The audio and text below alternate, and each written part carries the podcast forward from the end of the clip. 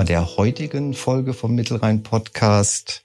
Corona und die Folgen für die psychische Gesundheit junger Menschen und deren Familien. Der Gast Jennifer Schwab, Kinder- und Jugendlichen Psychotherapeutin. Hallo, Frau Schwab. Schön, dass Sie hier sind. Hallo, vielen Dank für die Einladung. Ja, das Thema habe ich eben schon genannt. Äh, bevor wir ins eigentliche Thema einsteigen, wäre es schön, wenn wir kurz hören würden, wer Jennifer Schwab ist. Gerne. Ich bin Kinder- und Jugendlichen-Psychotherapeutin. Ich bin niedergelassen in einer Praxis in Höckrenzhausen gemeinsam mit einer Kollegin und behandle da alle möglichen Störungsbilder, die bei Kindern und Jugendlichen auftreten können, bis zum 21. Lebensjahr. In Höckrenzhausen ist Ihre Praxis. Welche also bevor wir über Symptome oder Beschwerden von äh, Klienten oder Patienten natürlich nicht im Detail sprechen, ähm, das Thema Corona ist ein Thema, was uns seit ja mittlerweile anderthalb Jahren ganz intensiv beschäftigt und sicherlich auch ähm, das Klientel, was zu Ihnen kommt, ähm, vermehrt mit dem Thema Corona und dessen Folgen. Na klar. Also das hat auch uns in der Praxis die letzten anderthalb Jahre enorm beschäftigt. Angefangen bei Praxisorganisation und Alltagsstrukturierung. Ne? Also darf man die Patienten überhaupt noch empfangen? Wie geht's denen? Was machen wir? Wie machen wir Therapie? Gerade auch bei Kindern. Ne? Welche Ängste bringen die jetzt zusätzlich mit? Ich meine, die Kinder und die Jugendlichen, die zu uns in die Praxis kommen, die haben natürlich so schon ihr Päckchen zu tragen gehabt und Corona kam da noch on top und war natürlich da permanent präsent. Ne? Also wie geht's mir, wie geht's den anderen, was machen meine Eltern, was ist mit den Großeltern. Aus Sicht der Therapeutin, welche Veränderungen im Alltag äh, können Sie denn bei den Familien beziehungsweise bei den Kindern feststellen? Tatsächlich bei einigen Familien absolute Strukturlosigkeit. Also man muss sich vorstellen, ich denke, das kennt jeder. Es war letztes Jahr im März oder Mitte März. Man hat ähm, Freitagnachmittag eine E-Mail bekommen von der Schule, ähm, in der es hieß, ab Montag sind die Schulen geschlossen. Ja, da fängt es schon an. Man steht vor der allerersten Frage, wie betreue ich denn jetzt meine Kinder? Was heißt das? Wie geht's weiter? Man wusste ja gar nicht, was bedeutet das, dieses Corona? Was bringt die Pandemie alles mit sich? Und erstmal war der ganze Alltag über den Haufen geworfen. Ja, es gab keinen, keinen normalen Ablauf mehr mit, ich stehe morgens zu einer gewissen Uhrzeit auf, mache mich fertig, besuche die Schule, komme wieder nach Hause, habe vielleicht noch ein paar Hausaufgaben zu erledigen und genieße dann noch Freizeit, entweder im Verein oder mit Freunden. Es war ja nicht nur, dass die Schulen geschlossen wurden, sondern es gab ja auch sofort Kontaktbeschränkungen. Das heißt, die Kinder hatten ja auch gar keine Möglichkeit mehr, sich zu verabreden, Freizeit zu genießen. All das ist ja weggefallen. Ja, und das war schon so der erste enorme Punkt, dass das Leben eigentlich von einem Tag auf den anderen gar nicht mehr so war wie vorher. Die organisatorische Umstrukturierung ist eins. Also wie kann ich mein Kind äh, betreuen, dass mhm. es zu Hause nicht alleine ist. Vielleicht muss ich sogar bei den Hausaufgaben helfen oder ja, ein ja. Lehrerersatz äh, ja. sein. Ähm, auf der anderen Seite gibt es natürlich auch äh, emotionale äh, Veränderungen bei den Kindern. Was nehmen Sie denn da so wahr? Ängste. Das allererste Thema waren riesengroße Ängste. Was heißt das, sich mit Corona zu infizieren? Was heißt es, Corona weiterzugeben? Also ich hatte einige Kinder in der Praxis, die zu mir kamen und gesagt haben, naja, ich habe gehört, in den Medien heißt es immer, wir sind die Treiber der Pandemie. Ja, also wirklich, wir können uns infizieren und ich merke das dann ja gar nicht, wenn ich krank bin. Und was ist denn dann, wenn ich Mama und Papa anstecke? Ja, sterben die dann oder schaffen die das? Also da waren absolute ähm, Todesängste stellenweise zu erkennen, dass auch Schuldgefühle hochkamen und dass die Kinder wahnsinnig besorgt waren. Wir sind die Treiber der Pandemie, sagten Sie gerade. Mhm. Da kommt bei mir der erste Gedanke, der kommt, ist das Thema Schuld. Ne? Also ja. da wird das, äh, da wird Schuld abgewälzt auf jemanden vielleicht, der überhaupt nichts dafür kann. Und ähm, wie, ja. wie, wie gehen diese Kinder mit, mit diesem Thema Schuld äh, dann um? Oder welche Möglichkeiten hat man, mit dem Thema Schuld als Kind umzugehen? Naja, für die Kinder war das total schwierig, weil sie es erstmal ja gar nicht begreifen konnten. Und die sind erstmal in die Vermeidung gegangen. Ja, und auch unterstützt natürlich durch uns Erwachsene zu sagen, wir wissen ja gar nicht, wie läuft das jetzt alles ab. Und bevor irgendetwas passiert, unterbinden wir Kontakte. Das heißt, viele Kinder hatten auch von jetzt auf gleich keinen Kontakt mehr zu den Großeltern und haben gedacht, lieber ziehe ich mich zurück und lieber mache ich gar nichts mehr, als dass ich nachher das Risiko eingegangen bin und jemanden angesteckt habe. Ja, bedeutet aber auch, die haben sich zurückgezogen in ihr Zimmer, viel gegrübelt, viel nachgedacht und daraus sind häufig Schlafstörungen oder Somatisierungsstörungen entstanden. Ne? Bauchschmerzen, Kopfschmerzen, all sowas. Also diese somatischen Störungen, Sie sagten gerade äh, Bauchschmerzen, Kopfschmerzen. Was wären noch so Symptome, die da äh, auftreten? Übelkeit, Erbrechen, generelles Unwohlsein, all das, was sich im Körper niederschlagen kann. Über Schmerzen jeglicher Art könnten die Kinder klagen. Das heißt, es ist für die Eltern auch eine wahnsinnige Herausforderung, nachher zu sortieren. Also was kommt von, von was? Ne? Also sind das jetzt Bauchschmerzen, wo ich zum Arzt gehen muss, weil äh, was mhm. mit den Organen nicht in Ordnung ist? Oder kann man alles ja, Richtung Thema Corona äh, schieben? Ne? Richtig. Ja, das ist total schwierig und da muss man wahnsinnig sensibel sein und auch aufpassen. Gerade bei den kleineren Kindern äußern sich auch Depressionen häufig über den somatischen Weg. Ja, die kommen nicht und sagen, mir geht's nicht gut und ich weine die ganze Zeit oder ich fühle mich nicht gut, ähm, sondern die äußern dann eher Kopfschmerzen und Bauchschmerzen das, was Sie gerade beschrieben haben, wird wahrscheinlich sehr viele Familien ereilt haben in der letzten Zeit, also ja. in den letzten anderthalb äh, Jahren. Also eine Wahnsinnsherausforderung für die Familien, also das Familienkonstrukt auch aufrecht zu erhalten. Ne? Also man stelle sich vor, die äh,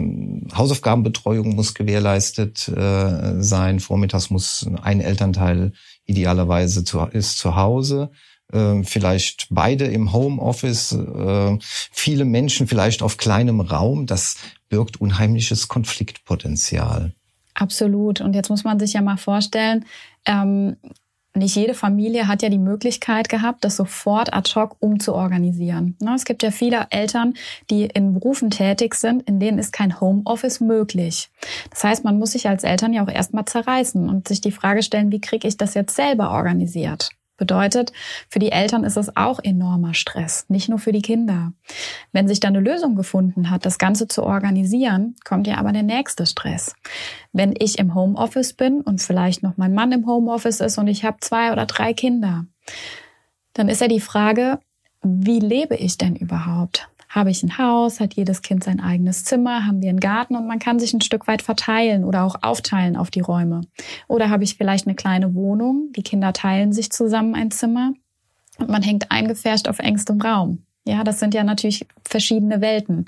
Und dass es da zwischendurch Reibungen gibt und auch Konflikte gibt, ist ganz natürlich, weil uns ja auch der Ausgleich fehlt. Ne? Alle unsere sozialen Kontakte sind weggebrochen, der Sport ist weggebrochen als großer Stressregulator, der gar nicht mehr auszuführen war. Irgendwann hing uns das Spazieren ja auch zum Hals raus. Ne? Für Kinder ist das ja auch absolut langweilig. Und dann gibt es Konflikte und die können auch eskalieren. Und es war ja auch medial lange Zeit ein großes Thema, Zunahme der häuslichen Gewalt. Ja, und das ließ sich beobachten. Jetzt, wenn die Kinder zu Ihnen in die Praxis äh, kommen, werden sie ja von ihren Eltern begleitet. Genau. Ähm, sie arbeiten mit den Kindern äh, alleine oder im Verbund mit den Eltern. Wie, wie kann ich mir das vorstellen? Das ist ganz unterschiedlich und individuell. Jetzt ist aber die Regel, dass die Therapie mit den Kindern und Jugendlichen im Therapieraum alleine stattfindet. Heißt, die Eltern werden nicht mit reingenommen. Das ist ein Schutzraum für die Kinder ähm, und die Stunde dient auch den Kindern. Es gibt aber zusätzliche Bezugspersonenstunden. Bedeutet, auch die Eltern haben im regelmäßigen Abstand eine Stunde für sich und werden in den Therapieprozess mit eingebunden. Und diese Stunden kann man natürlich auch nutzen, um Familiengespräche beispielsweise daraus zu machen. Das kommt natürlich darauf an, was ist gerade das Bedürfnis des Kindes, was ist das Bedürfnis der Eltern und was ist vielleicht auch dienlich, um ähm, den Prozess voranzubringen. Seit anderthalb Jahren haben wir diese Pandemie. Ähm, ab wann haben Sie denn gemerkt, dass die Nachfrage für Psychotherapie enorm gestiegen ist? Also das Feld Psychotherapie ist ja eh ein, ein, ein Feld, was kaum abgedeckt werden kann, therapeutisch. Ja, also richtig. auch außerhalb von Pandemiezeiten. Ja. Ähm, da gab es wahrscheinlich dann irgendwann einen Punkt, wo das äh, explosionsartig die Nachfrage gestiegen ist. Ja, tatsächlich. Ich würde sogar sagen, das kam relativ ad hoc, wenige Wochen danach. Also wenn man vielleicht so sagt, sechs bis acht Wochen nach den ersten beiden Monaten, wo so die erste Phase der Umstrukturierung durch war und wo klar war, die Kinder sitzen im Homeschooling und gehen nicht mehr vor die Tür, wir haben keine Kontakte, man hat jetzt mal die ersten Wochen nur zu Hause gesessen. Da fing das Ganze schon so an. Und ich hatte das Gefühl, mit Zunahme zu den Sommerferien hin über den Sommer, ähm, als der erste Wechsel erfolgt ist zwischen Wechselunterricht und ähm, mal zu Hause, mal in der Schule, dass das den meisten Schülern unglaublich schwer gefallen ist und dass da häufig die Probleme ans Tageslicht kamen, auch zu sagen, eigentlich will ich gar nicht mehr in die Schule und es kostet mich unglaublich Überwindung, da überhaupt noch mal hinzugehen. Ja, und da gab es bei mir in der Praxis wahnsinnig viele Anfragen bezüglich Schulvermeidung, depressive Verstimmung oder Ängste, was auch die Leistungen angeht, ne? wieder Klausuren schreiben zu müssen, Tests abfragen etc. Wir haben eben schon die Begriffe Depression gehört, Isolation, äh, Schuld und Angst. Ähm, welche Gefahren sehen Sie denn langfristig für die Psyche der Kinder? Das ist eine schwierige Frage tatsächlich. Es gibt ja keine Kausalzusammenhänge. Also ich kann ja jetzt nicht sagen, ähm, es gibt Pandemieeffekt A, beispielsweise soziale Isolation, und das führt automatisch zu folgender Symptomatik. Ganz persönlich würde ich jetzt sagen, ich sehe die große Gefahr, dass viele Kinder und Jugendliche sozialphobische Tendenzen verinnerlichen. Heißt, denen fällt es unglaublich schwierig, im sozialen Kontext wieder zurechtzukommen. Die sind jetzt gewohnt, als Einzelkämpfer zu Hause zu sitzen in ihrem Zimmer. Wenn die Konflikte haben im Online-Bereich, über Chats, über Videokonferenzen, dann kann man sich ja einfach ausklicken. Ja, wenn ich keine Lust mehr habe, dann drücke ich Exit und weg bin ich. Das heißt also Konfrontation im Sinne von weggehen. Genau, also ich gehe in die Vermeidung. Ich gehe gar nicht in die Konfrontation und vermeide die. Und das ist ja im normalen Leben in der Realität überhaupt nicht möglich. Ja, da muss ich mich mit meinem Gegenüber auseinandersetzen und ich muss wieder in Beziehung treten. Und das haben die über die letzten anderthalb Jahre, nicht alle, aber viele, verlernt. Und das ist was, was die jetzt wieder lernen müssen. Wenn die aber in der Vermeidung bleiben und so Situationen umgehen, könnte das in Zukunft schwierig werden was auch dann wieder eine verstärkte Isolation bedeuten ja. äh, würde. Genau, da befindet man sich in einem Teufelskreislauf. Sehen Sie vom Alter der Kinder her äh, eine Tendenz, dass es vermehrt die, die Jüngeren äh, sind, also jetzt Grundschulkinder oder sind es mehr die äh, 14, 15, 16-Jährigen? Sehen Sie da Zusammenhänge? Ja, tatsächlich. Also wenn man das Ganze mal entwicklungspsychologisch betrachtet, ist ja ab der Pubertät die Phase der Autonomie vorherrschend. Das heißt, die Jugendlichen haben ja ganz klar die Entwicklungsaufgabe, sich vom Elternhaus zu lösen, sich in die Peer Group zu bewegen und sich mit Gleichaltrigen auseinanderzusetzen. Und das hat die Pandemie ja komplett genommen. Egal, ob das äh, im Freundeskontext, im Hobbykontext, Freizeit, wie auch immer ist. Und die stehen vor besonderen Herausforderungen. Ja, bei den jüngeren Kindern ist das vielleicht noch ein bisschen besser zu kompensieren gewesen, aber ich merke das unglaublich bei den Jugendlichen. Ja, die total ähm, zurückgezogen zu Hause sitzen, nicht mehr vor die Tür gehen wollen, sich nicht verabreden wollen, antriebslos sind. Und das kann natürlich damit zusammenhängen, dass man sagt, eigentlich sollten die raus und sind total in ihrer Entwicklung gebremst worden. Jetzt haben wir die letzten Minuten eher über negative Dinge äh, mhm. gesprochen, äh, auch über Krankheitsbilder. Äh, Aber es gibt äh, eine Menge Betreuungsmöglichkeiten. Es gibt Möglichkeiten der Unterstützung. Vielleicht können Sie uns da mal so einen kurzen Einblick geben, wenn jetzt eine Familie dort wirklich in Not äh, ist, Kind, Eltern, mhm. ähm, was für Möglichkeiten gibt es? Also ich glaube, die, die niedrigschwelligste Möglichkeit ist immer der Kinderarzt oder der Hausarzt. Ja, weil oftmals melden sich Eltern in der Praxis und fragen, ähm, ist das noch normal? Ja, oder muss ich mir Sorgen machen? Und ähm, wenn man beim Hausarzt oder beim Kinderarzt angebunden ist, die kennen die Kinder und ähm, die können auch mal draufschauen und sagen, okay, das hier ist vielleicht ein Maß, das übersteigt das Ganze. Dann kann man sich schon mal Ratschläge einholen, um zu schauen, kann ich das vielleicht zu Hause noch regeln, können wir entgegenwirken oder ist es schon in einem Maß, dass man sich weitere Hilfe suchen sollte. Und dann gibt es die Möglichkeit, immer über Beratungsstellen zu gehen. Man kann über Schulsozialarbeit gehen. Ja, also die meisten Schulen im Koblenzer Raum sind mit Schulsozialarbeit ausgestattet und ähm, die sind ja vor Ort in der Schule. Und das Schöne ist, da können sich ja nicht nur die Kinder hinwenden, sondern auch die Eltern. Und wenn alles nicht hilft, dann auch den Weg zum Therapeuten suchen. Ne? Es gibt ähm, Sprechstunden und Erstgespräche, die man machen kann, auch wenn es keine freien Therapieplätze gibt, zumindest mal für ein Clearing und sich das Ganze mal anzuhören. Braucht das Kind schon Therapie oder gibt es noch eine andere Möglichkeit? Wenn ich jetzt als Elternteil merke, okay, mein Kind hat sich verändert und es geht in eine mhm. Richtung, ähm, die, die ich nicht gut finde und die mir Sorgen, vielleicht sogar Angst äh, macht, mhm. ähm, gibt es sowas, worauf man besonders Wert legen müsste als Elternteil, äh, damit es meinem Kind relativ schnell wieder besser geht? im Kontakt mit dem Kind bleiben. Also tatsächlich beim Kind nachfragen, das kommt natürlich auch immer auf das Alter an. Ne? Aber wenn wir jetzt von einem, von einem Jugendlichen ausgehen oder ähm, sagen wir mal so ab dem zehnten, elften Lebensjahr, dann sind die in der Lage zu reflektieren, wie geht's denen, was brauchen die vielleicht auch. Da auch ganz konkret nachfragen, ja, und das Kind unterstützen. Und das, was für die Kinder in dieser Pandemiesituation das Hilfreichste ist, ist so viel Normalität und so viel Alltag wie möglich. Ja, also dass man wieder in Richtung Alltag vor Pandemiezeiten kommt. Ne? Zu sagen, okay, du kannst wieder rausgehen, du kannst dich verabreden, dein Hobby geht wieder los, nimm da ruhig dran teil und ich bring dich auch und das einfach weiter zu unterstützen. Jetzt sagten Sie gerade im Kontakt bleiben. Ja. Damit ist natürlich nicht nur der Kontakt äh, oder intensiver Kontakt Eltern-Kind gemeint, sondern sicherlich auch äh, Kind in, in anderen Gruppen drin. Ja, Gruppe ist ein ganz, ganz wichtiges Thema.